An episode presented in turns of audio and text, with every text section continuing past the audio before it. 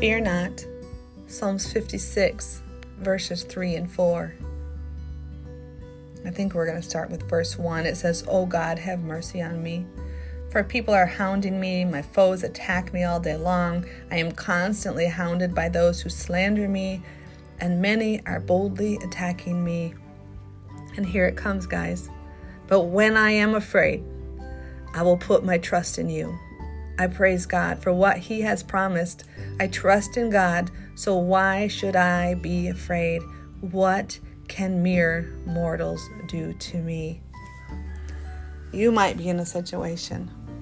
Maybe you're in, in court and you're battling an ex an ex spouse and, and they're saying things negative about you and you feel like you're being attacked or you're in a situation where somebody at church has said things about you to other people and they don't know, and you just feel like you're under attack, I want you to be encouraged today that when you are afraid, when you hear those words, I want you to know that truth always wins. It doesn't seem like it wins right away sometimes, but it will win. And when you are afraid, put your trust in Christ, put your trust in the Father. Praise God for what He has promised and if you trust in God, why should you be afraid? What can mere man do to you? I know it hurts. I know it hurts when people say bad things and we fear rejection.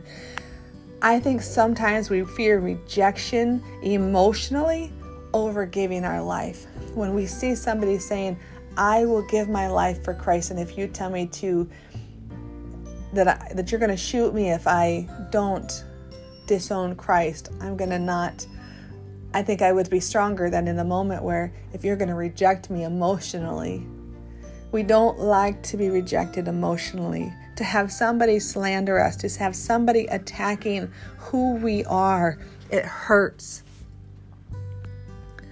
But God tells us in the Psalms, David is speaking here, and he repeats this several times. So he is doing what I want you to do. I want you to declare this over and over. The reason I bring out these fear nots every day is because we have to declare this daily to win victory. When I am afraid, I will put my trust in you. I will praise God for what He has promised. I trust in God, so why should I be afraid? What can mere mortals do to me?